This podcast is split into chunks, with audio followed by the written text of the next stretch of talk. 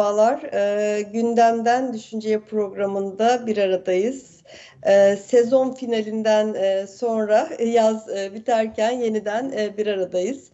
E, evet iki aydır zannedersem bir ara vermiş olduk e, gündemden düşünceye e, ve Times of Türkiye'nin diğer yayınlarına. E, bu sefer aramızda e, Meryem İlayda Atlas hocamız da var. E, yine her zamanki gibi Bengül Güngörmez ve Mahmut Hakkı Akın hocamızla beraber e, programımızı yapmaya başlayacağız. E, şimdi gündemden düşünceye e, yani bizi takip edenler zaten biliyorlardır. Biz siyaset ve sosyolojiyi e, Türkiye bağlamında yani birazcık işte tarihsel derinliğine inerek e, bir bağlamda değerlendirmeye çalışıyoruz aktüel siyaset, e, siyaseti de e, aktüel konuları da. Ee, şimdi e, biz e, 14-28 e, Mayıs seçimlerinden e, kısa bir süre sonra programlarımıza ara vermiştik. Bu yaz e, doğrusu işte hararetli geçti. Aslında ne siyaset ne toplum ne de bizler aslında çok da e, bir yaz tatili modunda geçirmedik. Çünkü hemen yakında işte May Mart ayında bir yerel seçim var. Türkiye haliyle bu yerel seçim gündemine çok erken bir vakitte odaklanmış oldu. Ama ondan önce de belki bugün burada birazcık derinlemesine konuşmaya çalışacağımız konu e, Mayıs seçimlerinden sonra e, e bir işte muhalefet bloğu dediğimiz Millet İttifakı içerisinde pek çok e, gelişme yaşandı. Bunlardan ilki tabii ki ittifakın dağılması e, söz konusu oldu.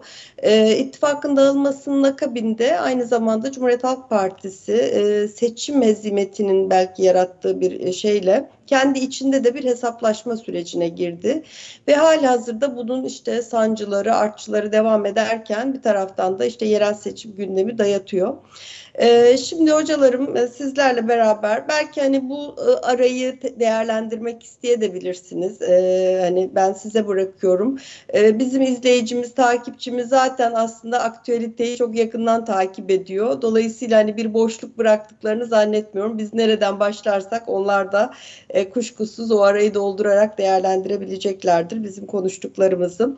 Meryem Hocam siz aramıza yeni katıldınız. Times of Türkiye izleyicileri tabii ki sizi çok yakından e, takip ediyor ve biliyor. E, sizinle başlayalım e, isterim. E, Çanakkale'de yazını geçirmiş birisi olarak e, biraz işte muhalefet seçime giderken ben hani şöyle bir minik e, kılçık atarak başlamak istiyorum. Aslında bana kalırsa 14-28 Mayıs seçimleri sadece o seçimin sonuçları itibariyle değil, e, Türkiye'deki işte muhalefet ve iktidar e, bloku üzerinden aslında sosyolojik bir değişimin de siyasal üslup ve tarz değişiminin de bence çok e, ciddi bir milat e, oldu, tarih oldu. E, dolayısıyla ben biraz hani bu bunun e, taşıdığı anlamı da konuşabileceğimizi düşünüyorum. E, ama hani söz sizde isterseniz hani seçime giderkenki gözlemlerinizi biraz erken bir tarih diyebiliriz ama şu anda bütün partiler biliyorsunuz kongrelerini yapmaya çalışıyor vesaire ve bir iç tartışma var özellikle muhalefet blokunda. E, belki buradan devam etmek istersiniz diyerek sözü size bırakmış olayım. Merhabalar. Öncelikle e, program izleyicilerine, e, kıymetli hocalarıma, Mahmut Bengül ve Halim hocalarıma e, biz Halim Hanım nereye ben oraya gibi oldu Times of Türkiye'de. ayrılamıyoruz e, hocam çok güzel. Evet biz e, ayrılamıyoruz. E, öncelikle e, bu yazı yani aslında Çanakkale'de geçirdiğim için hemen oradan başlayayım. Sosyolojik e, açıdan baktığımız zaman e, hepimizin bildiği gibi hala bu seçimler içinde büyük şehirlerin gündemiyle yerel e, de daha kırsal alanların e, yerel seçim gündemi birbirinden tamamen farklı. Bu tamamen güncelliğini koruyor. Yani buradaki köylere gittiğiniz zaman hala en büyük sorun suyun gelmesi, tarlaların sulanması, kilit taşıyla yolun yapılması. Çünkü o yağmur akışını daha e, sele döndürmeden kilit taşlar içine çekiyor. Böyle şeyler öğreniyorsunuz burada mesela e, insanları gezdiğiniz zaman. İşte yani okullar, e, işte taşımalı eğitim, e, okullara tam zamanlı yemek verilmesi, bu yemeklerin kalitesi, E, bütün bunlar yerel siyasetin içinde birbirinden genel ve yerel olarak ayrılmıyor. Mesela belediyeyi ilgilendirir, o karayollarını ilgilendirir bu şey değil. Bir parti bazında e, bakılıyor. Yani mesela yerel e, seçimlerde benim genellikle gördüğüm işte mesela Tokat'ta da ben detaylı e, yerel seçimlerden önce bulunmuştum. Antalya'da bulunmuştum. Daha önce Balıkesir'de bulunmuştum. E, ve buralarda baktığınız zaman vekiller de geziyorlar. Yani genel seçim olmamasına rağmen çünkü bu birbirinden anlaşılıyor. Parti politiks denen şey birbirinden çok ayrılmıyor. Şimdi 14-28 Mayıs seçimlerinin bize gösterdiği bir şey var. Şimdi önce denmişti ki hatırlarsak İstanbul olan Türkiye'yi alır. Ve e, oraya aslında iktidar partisi eli zayıf bir şekilde girdi. Yani büyük bir deprem olmuştu. 50 bin can kaybı olmuştu. E, tencere seçimi kaybettirir diye Demirel'den biliyorsunuz Demirel'in söylediği ve her zaman da geçerli olan 2002 krizini, 2001 krizini hatırlarsanız 2002'deki seçim sonuçlarını büyük ekonomik krizlerin, büyük daralmaların iktidarlara büyük bedellerinin olduğu gibi böyle bir kesin şey özellikle işte hocalarımız bu işin duayenleri tarafından konuşuluyordu. İşte sonra birçok bir çarpıtmalı anketler vardı ve şu da biliniyordu ki işte şehirlerdeki kitleler gençler, Z kuşağı AK Parti oy vermeyecekler. E, üstüne bir de işte dediğim gibi ekonomik kriz, deprem ve 20 yıllık iktidar olmanın yıpranmışlığıyla neredeyse gerçekten kendinden emin bir kitle yani yüzde yüz emin bir şekilde e, bu seçimin AK Parti'nin aleyhine sonuçlanacağına emindi. Bu seçimden iktidar partisi oyları düşerek çıktı ama Cumhurbaşkanı Erdoğan'ın iktidar muhalefet bloğu karşısında oylarını koruduğunu görüyoruz. Gene aynı şekilde yerel seçimlerde önümüzde e, yani Erdoğan ismi gene önemli bir veri olarak duracak. Yani bilmem ne belediyesi şu şurada şu kişi bu isim vesaire gibi şeyler küçük yerel e, ölçekte hala geçerli korusa bile mesela eğer iktidar partisi de olsanız çok büyük desteğiniz de olsa herhangi bir yerin bir ilçesine, bir şehrin ilçesine doğru adayı koymadığınız zaman orada yerel siyaset gündeme giriyor ve burada böyle bir gündem var. Ama büyük şehirlere geldiğimiz zaman aynen genel seçimdeki sahiplerle bir yerel seçim e, maratonuna devam edeceğiz biz. İşte dendi ki İstanbul'u alan Türkiye'yi alır. Bunun geçerli olmadığı görüldü. İnsanların ekonomik krize ve depreme rağmen gene iktidar partisine belki bir şans daha verdikleri görüldü. Bütünüyle belki hani rıza göstererek vermemiş olabilirler oylarını. Çünkü bir e, böyle şey bir kitle de vardı. Hani bu e, bir tek e, swinger oy anlamında demiyorum ama böyle e, hem muhafazakar hem muhalif hem mutsuz hem bir şekilde hani şikayet eden e, bir muhafazakar kitle de var. Bunu da görüyoruz, biliyoruz. Yani hem yazılarında hem sosyal medyada kendilerini görüyorlar. Fakat hala Türkiye'de e, e, siyasetin genel gündeminde sosyal medya, şehirleşmiş kitleler, işte eğitim düzeyi, şu bu vesaire genel olarak bir fark yaratmıyor. Fakat İstanbul, Ankara ve İzmir özelinde e, değişik bir e, e, gündem olmayacak. Gene genel seçimin gündemi, genel seçimde konuşulan konular. Çünkü burada e, maalesef hani yarış şey üzerinden gitmiyor. Kimlikler üzerinden gidiyor. Mesela hatırlarsanız genel seçimlerden önce ne denmişti? Türkiye Taliban olacaktı. Hemen ertesi gün kız çocukların eğitimi söz konusu olmayacaktı. Böyle bir propaganda yapıldı. Mesela nasıl bir Türkiye uyanacağız? İşte Hüdapar'dan üç tane vekil girecek. Ama bu vekiller işte bütün e, siyaseti etkisi altına alacaklar ve artık kadınlar çalışamayacak, okuyamayacak. Bilmem kaç tane mesela kadın vekil sokan e, bir partinin e, kadınların eğitimi, okuması, temsili üzerine kesin olarak biteceğiyle dair bir propaganda mesela yapılıyor. Bunun alıcısı var. E, dolayısıyla aynı şeyler sosyal medya üzerinden bir şekilde devam edecek. Sos, e, büyük seç, büyük e, şehirlerde e, bu gerçekten geçer bir akçe. İşte kimlikler üzerinden, yaşam tarzı üzerinden, e, kutuplaşma üzerinden devam eden e, bir siyaset anlayışı var. Ve bu siyaset anlayışıyla iki taraf birbiriyle çekişmeye, didişmeye devam edecek. Müsaaden olursa e, ikinci turda devam edelim. E, tamam. Hakkı Hocam'a, Mahmut Hakkı Hocam'a döneyim ben. Ee, hocam biz İstanbul'da yaşıyoruz. Aslında işte Bengül Hocam Bursa'da. O da bir büyük şehir. Ee, e, sonuçta bir yerel seçime gidiyoruz. Şimdi Meryem Hoca'nın ifade ettiği şey çok önemli bence de hakikaten. Yerel seçimde mevcut örnekleri itibariyle aslında çok güçlü partilerin güçlü oldukları yerlerde bile hani yanlış aday dolayısıyla o yeri kaybetmeleri söz konusu olabiliyor. Hani çok büyük sosyolojik taşınmalar olmuyor belki ama e, yerel e, yerelde diyelim ki hani isim daha da e, kişi daha da e, önemli hale geliyor ama şimdi bir bu seçimin bir elektriği var. Hani yerel seçimi aşan bir elektriği var. Şöyle ki işte Ankara İstanbul, işte Adana gibi bazı büyük şehirlerde Cumhuriyet Halk Partisi bir önceki yerel seçimde e, AK Parti'nin elinden e, bu şehirleri aldı ki bu şehirlerin özellikle işte İstanbul, Adana artık hani AK Parti beleci, belediyeciliğiyle diyelim ki hani markalaşmış şehirler, çehresi, işte hizmet kalitesi vesaire çok yükselmiş şehirler. E, ve bu tam da bu yüzden işte hani İstanbul'u alan Türkiye'yi alır e, algısı, mottosu birazcık da aslında hani Erdoğan ve İstanbul ilişkisi üzerinden kurulan bir şeydi.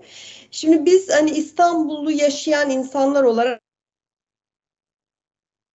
hani burada bir hizmeti de verebilecek durumdayız. Ee, siz nasıl görüyorsunuz hani bu yerel seçime giderken işte İstanbul böyle mi oy kullanacak yoksa Meryem Hoca'nın ifade ettiği gibi yani bu büyük şehirlerde yine işte bloklaşmalar ve işte genel seçimlerin o, e, o hani e, ittifaklar ya da işte e, kendi e, dinamiği mi şey yapacak, hakim olacak e, yerel seçim olmasına rağmen İstanbul ve Ankara gibi büyük şehirlerde ne dersiniz? Evet, ben de yerel seçimlerin kendi dinamikleri üzerinden değerlendirilmesi biraz genel seçimlere göre daha karmaşık boyutları var. Onu analiz etmek lazım öncelikle.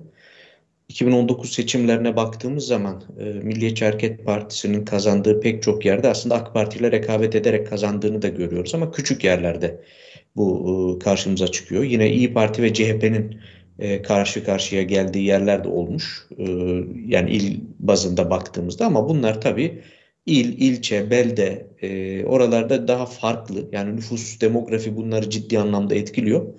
Ve Türkiye'de şu anda büyük şehir dediğimiz realite başka bir realite. Yani başka bir gerçeklik olarak yorumlamamız lazım. E, ben büyük şehirlerde e, Meryem Hanım'ın işaret ettiği gibi daha genel dinamiklerin devam edeceğini düşünüyorum.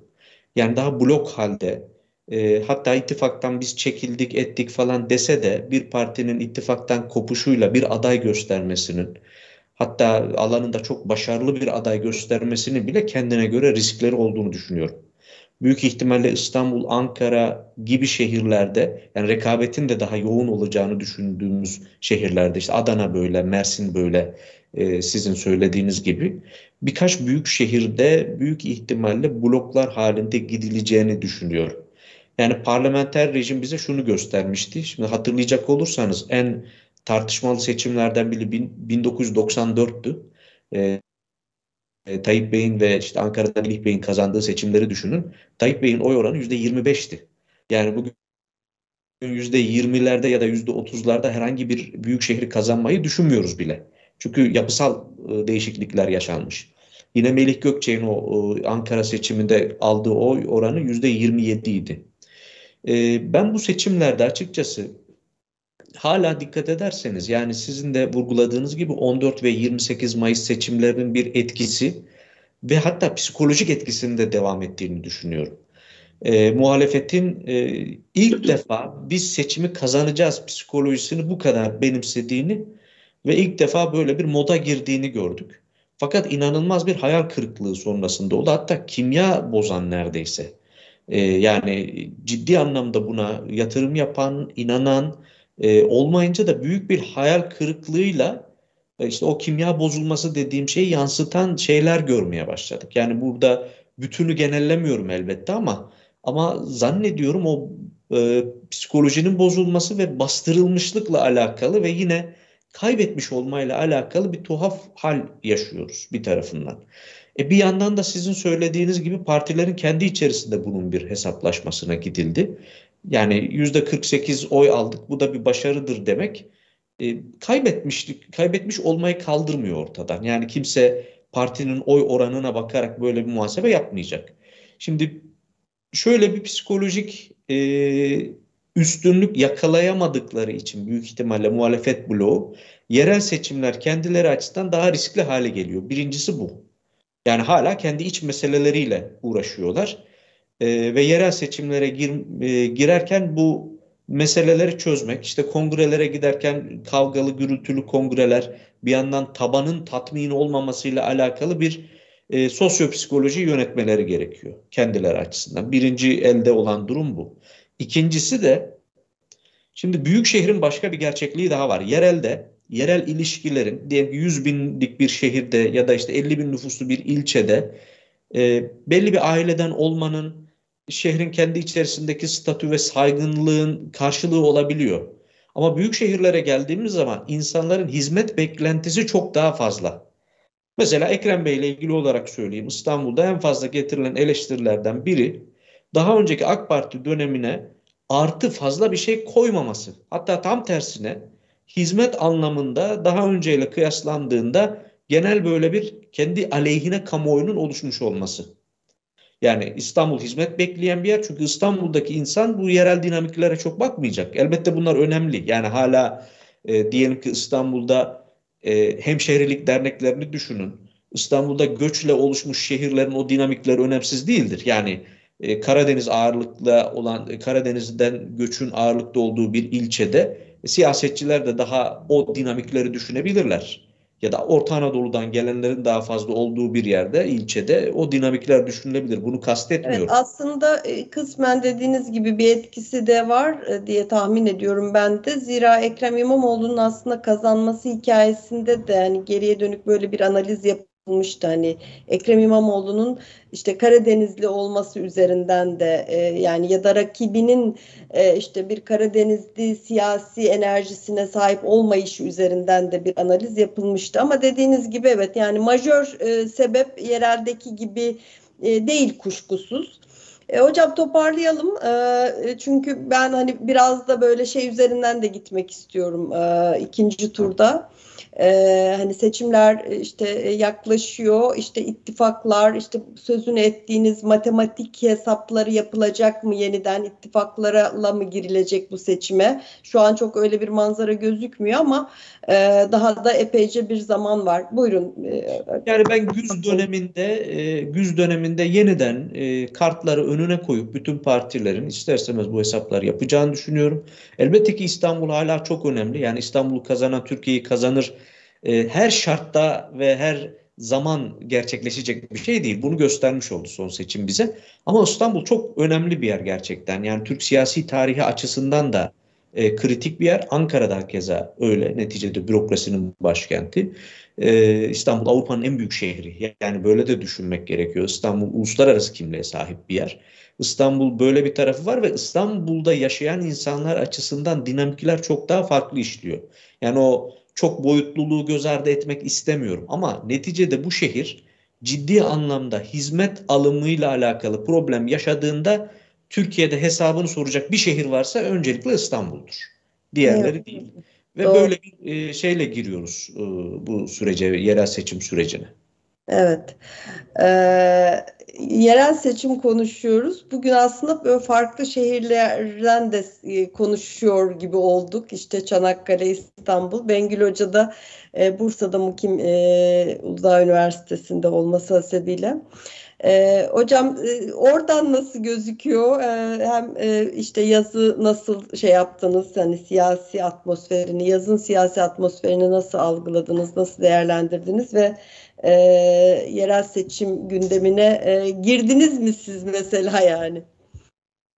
Yani açıkçası burada e, belediyeler kendi işlerine devam ediyorlar. Çok böyle bir propagandist seçim atmosferi olduğunu söyleyemem.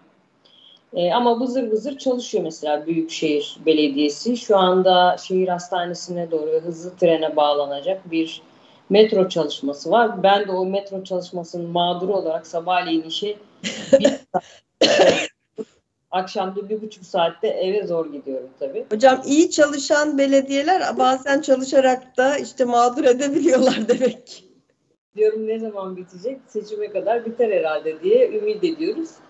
Ee, yani başkanımız güzel e, çalışıyor. Tabii e, Bursa da biraz kritik bir yer. E, burada da böyle muhalefetin ciddi bir kitlesi var. Ama ben daha genel değerlendirmeler yapmayı tercih ediyorum açıkçası Türkiye ile ilişkilendirerek bu yerel seçimleri. düşünmeye çalıştım. Ee, şöyle ki mesela kritik bir seçim döneminden geçtik biliyorsunuz. İşte ekonomik sorunlar e, bu seçim dönemine çok fazla eşlik etti.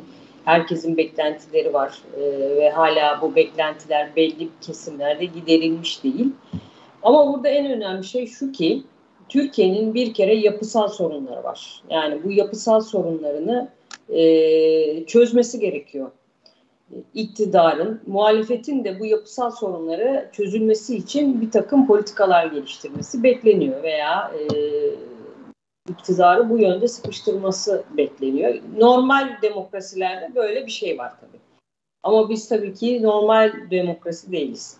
Yani bizim gerçekten bir muhalefetimiz var mı yok mu? Bunun üzerine düşünmemiz gerekiyor. Şimdi bunlardan en önemlilerini sayacak olursak bu yapısal sorunlar nedir dediğimde işte başta e, ekonomik sorunu söyledik ama onun yanında depremle ortaya çıkan bir kentsel dönüşüm meselesi var. İşte e, eğitimle ilgili meselelerimiz var. Yeni anayasayla ilgili meselelerimiz var. Bir sürü başka sağlık, şu bu meselelerimiz var. Şimdi bu meselelerimizden bazıları yerel yönetimlerle işbirliğiyle çözülebilecek meseleler. Mesela e, kentsel dönüşüm. İşte İstanbul'da yaşıyorsunuz. Büyük bir deprem bekleniyor. Yani daha önce olmuş. E, deprem uzmanlarına belki herkes farklı şeyler söylediği için e, şüphe duyan insanlar olabilir ama bence gelenek ve tarih bizim geleceğimizi şekillendiren en önemli şeylerdir. Dolayısıyla tarihe baktığım zaman ben Marmara'da sürekli çok büyük depremler oluyor yani. Bu olacak. Belli ki olacak ve acilen bu deprem meselesiyle ilgili yerel yönetimlerle beraber e, devletin bir takım çözümler geliştirmesi gerekiyor. Şimdi biz bakıyoruz bu yapısal sorunlardan e, bahseden var mı? İşte bir tek iktidar kanadında e, sanırım Çevre ve Şehircilik Bakanı e, Özhaseki'ydi değil mi? O bahsediyor bir şeyler. Ee, işte şunu yapacağız, bunu yapacağız diyor. Bazen İstanbul Belediyesi'nden birileri falan çıkıyor, şunu yapıyoruz, bunu yapıyoruz diyor ama e, bence daha radikal çözümlere geçmek gerekiyor ve bu seçimler bu yüzden de çok önemli. Yani iktidarla bu konuda uyum içinde çalışacak bir belediyenin olması. Bir tek tabii bu İstanbul için böyle değil, İzmir'de deprem bölgesi biliyorsunuz. Ee, Bursa'da mesela çok büyük bir deprem bölgesi. Yani burada e, bu çok önemli. Fakat biz bakıyoruz e, muhalefete bu durumda. E, başta çok büyük bir mutabakatla her şeye başladılar. Bu ne kadar böyle tuhafsa şu anki durumları da o kadar tuhaf. Yani şunu söyleyebilirim. E, birleşelim, Halil İbrahim sofrası kuralım, onu yapalım, bunu yapalım. Bu kadar birleşmeye rağmen bu oyu aldık. Bu bir başarı mı? Değil tabii e, kendisini başarılı olan gö- olarak gören bir genel başkan var ama bu kadar birleştiğimiz ama başarısız oldunuz. Şimdi ise tam tersi bir yöne gidiyorlar. Parçalanmışlık yani. Tamamen işte biz ittifaktan ayrıldık diyenler var. O var bu var. Kendi işlerinde yumruklar, e, tekmeler havada uçuşuyor filan. Dolayısıyla e, hakiki bir muhalefetin olmaması ben her zaman söylüyorum halk için çok büyük bir sorun. Bu aynı zamanda iktidar için de bir sorun ve CHP geçmiş seçimlerden bu yana kendi iç hesaplaşmasını yapmak yerine bakıyoruz ki koltuk kavgasına e, düşmüş. Bu arada bir takım pazarlıkları sürdürüyorlar. E, bu pazarlıkların ben yine e, seçimlerde bir şekilde etkili olabileceğini düşünüyorum ama açıkçası e, muhalefetin oy veren kitlesinin de hizmet beklediğini de biliyorum. Mesela İzmir'e gittiğimde e, hizmetsizlikten yakınlar. Yani benim ailem orada. E, çok sorunlar var. E, yine e, İstanbul'da Mahmut Hoca söyledi. Dolayısıyla e, bu kitleyi de çok e, şöyle söyleyeyim hani hazır lokma gibi hmm. görmeleri gerekir diye düşünüyorum açıkçası. Hocam, e, Meryem Hocam, e, tam da bu aslında şey e, Bengül Hoca'nın bıraktığı yerden e, sanki devam edebiliriz gibi. E, şimdi ittifaklarla mı girilecek seçime? Hani garip bir şekilde İyi Parti e, lideri Meral Akşener aslında çok net e, işte bir e, cümle kurmuş olmasına rağmen e, kendi parti içi yönetiminden de bir karar çıkmış olmasına rağmen hani her e, ilde ayrı e, adayla seçime gireceklerine rağmen gireceklerine dair. E, yine de şimdi izliyoruz e, yani eminim siz de bakıyorsunuzdur. Kendimizi de buna dahil edebiliriz. Kimse net bir şekilde e, bu cümlelerden sonra bir daha bu ittifak kurulmaz e, demiyor. Diyemiyor yani çünkü e, daha önceki tecrübeler e, bizi bu konuda ihtiyatlı cümleler kurmaya sevk ediyor. Meral Akşener'in e, daha önceki tavrı dolayısıyla.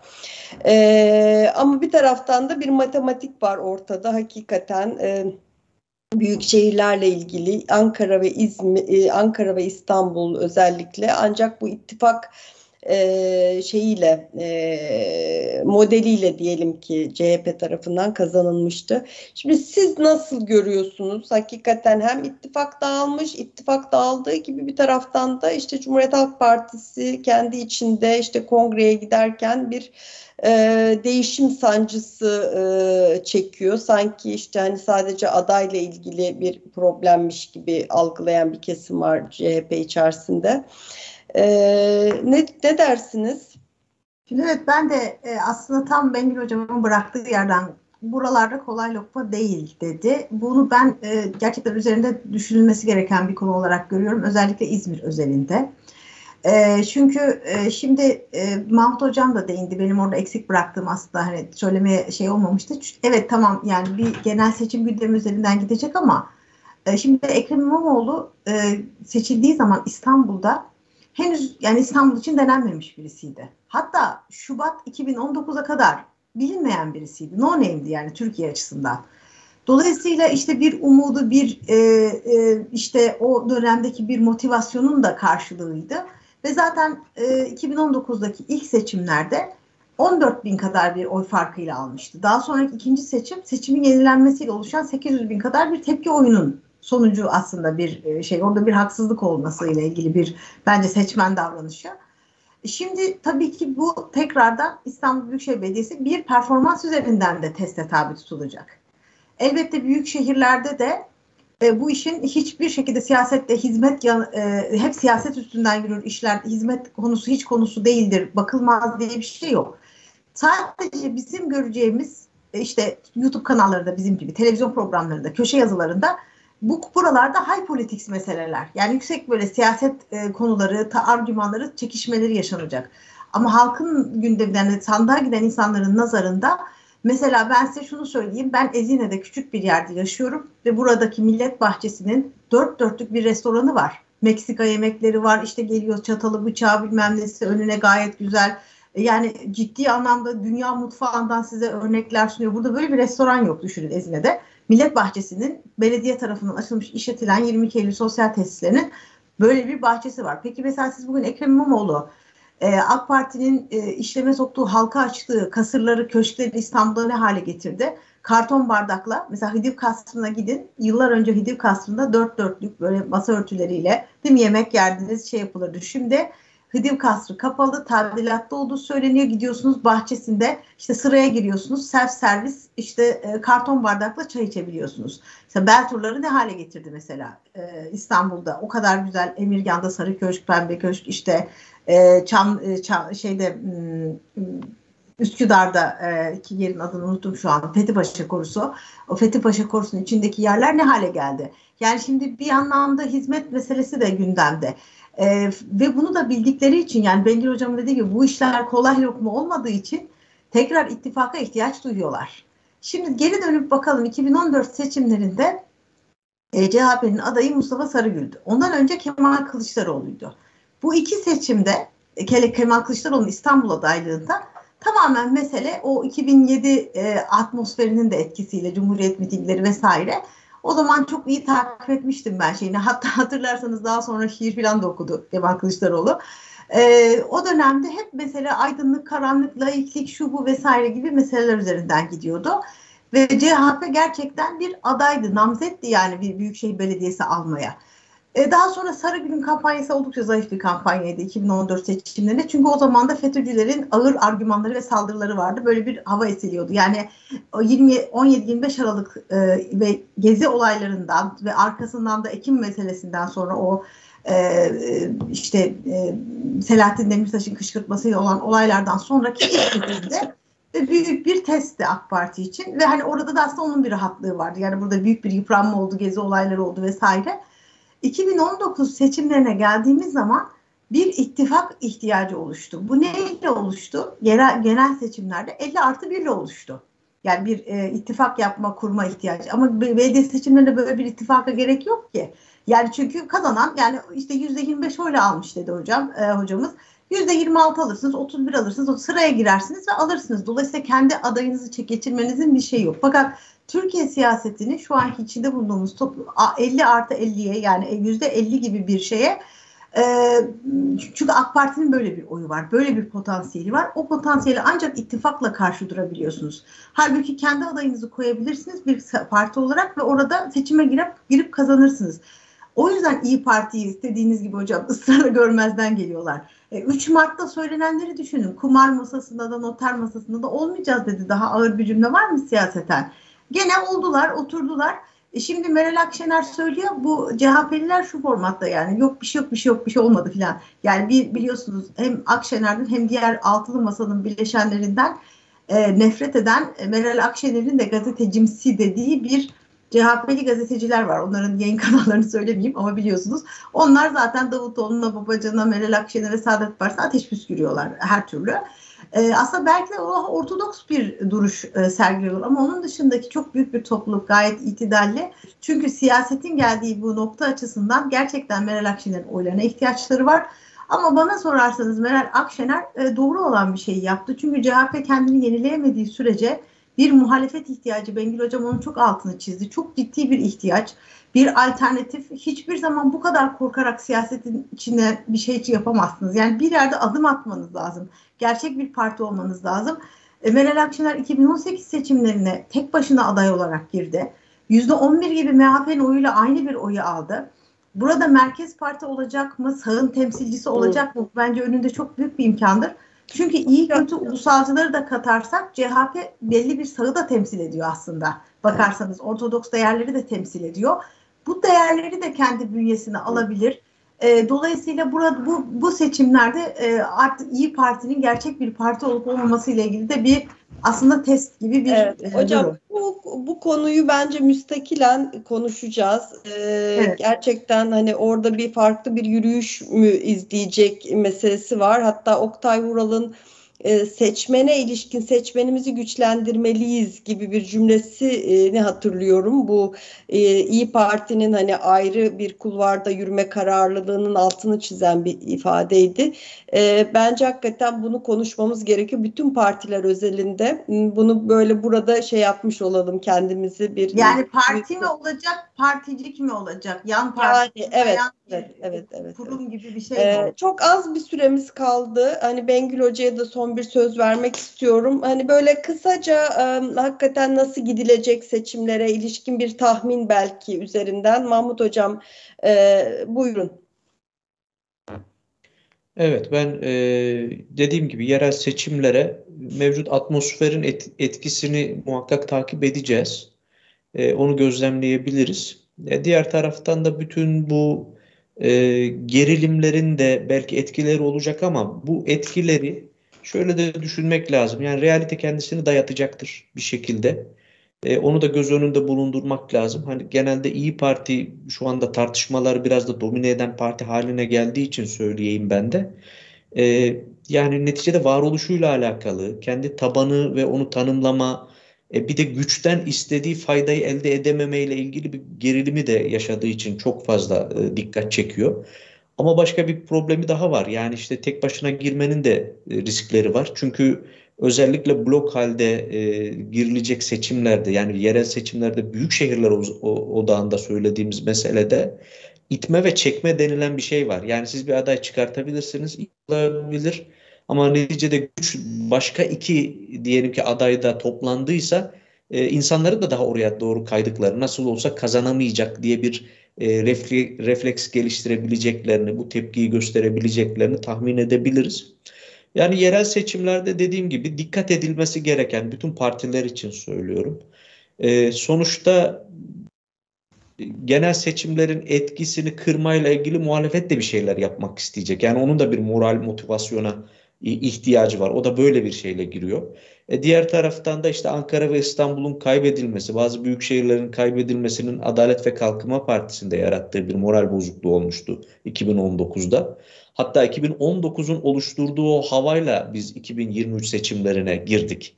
Biraz da karşıda işte oluşan o nasıl olsa kazandık havası böyle oluşmuştu. Yani İstanbul alındı, Ankara alındı e, gibilerinden. Ama şöyle bir şey var yani siz alternatif sunmadığınız müddetçe e, sadece muhalefet olmanız, sadece bir şeylere karşı olmanız ya da işte Tayyip Bey'in ne kadar seveni varsa bir o kadar da onun karşısında bir kitle oluştu. Bu karşıtlığı kullanabiliriz demeniz yani bütünüyle reaksiyonlara dayalı bir e, siyaset kurmak temelsiz bir şey inşa etmek oluyor. Yani kumdan kale gibi. Bir dalga geldiği zaman onu çünkü temeli yok. Yani reaksiyon reaksiyondur. Şimdi Z kuşağı ile ilgili falan analizler ben çok sosyolog olduğum için Z kuşağı demek istemiyorum ama medyada daha sık kullanıldığı için kullandım. Yani bu yeni kuşağın da bütünüyle böyle sanki başka bir dünyada yaşamış gibi e, sunulması sosyolojik anlamda problemli. Böyle bir şey gerçek değil.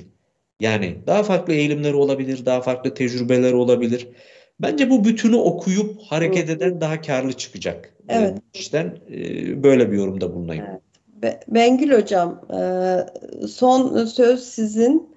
E, şeyi hatırlatarak bırakayım sözü size. Yerel seçimler seçmenin e, böyle adeta hani nasıl diyeyim hani dantel gibi örerek oy kullandığı bir seçim ola geldi. Yani işte il mecliste farklı birine verebiliyor, ilde farklı birine, ilçesinde farklı bir partiye verebiliyor.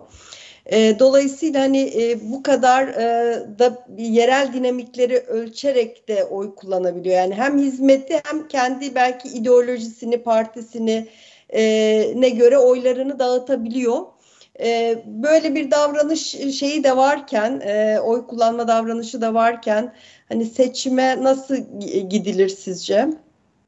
Evet size katılıyorum. Bizim seçmenimiz mesaj veren seçmen. Yani dünyadaki seçmenlerden mesaj veren seçmenler. Ee, nasıl bence muhalefet partisinin de seçmeni böyle e, tamamen ideolojik oy kullanmayacaktır. Bazen sandığa gitmemek gibi tepkiler verebiliyor e, muhalefette. Hizmete bakacaklardır diye düşünüyorum.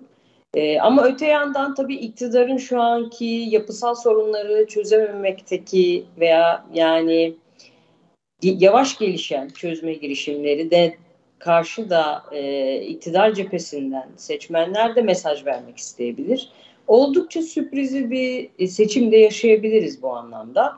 E, ama neticede halk söyleyecek son sözünü diye düşünüyorum.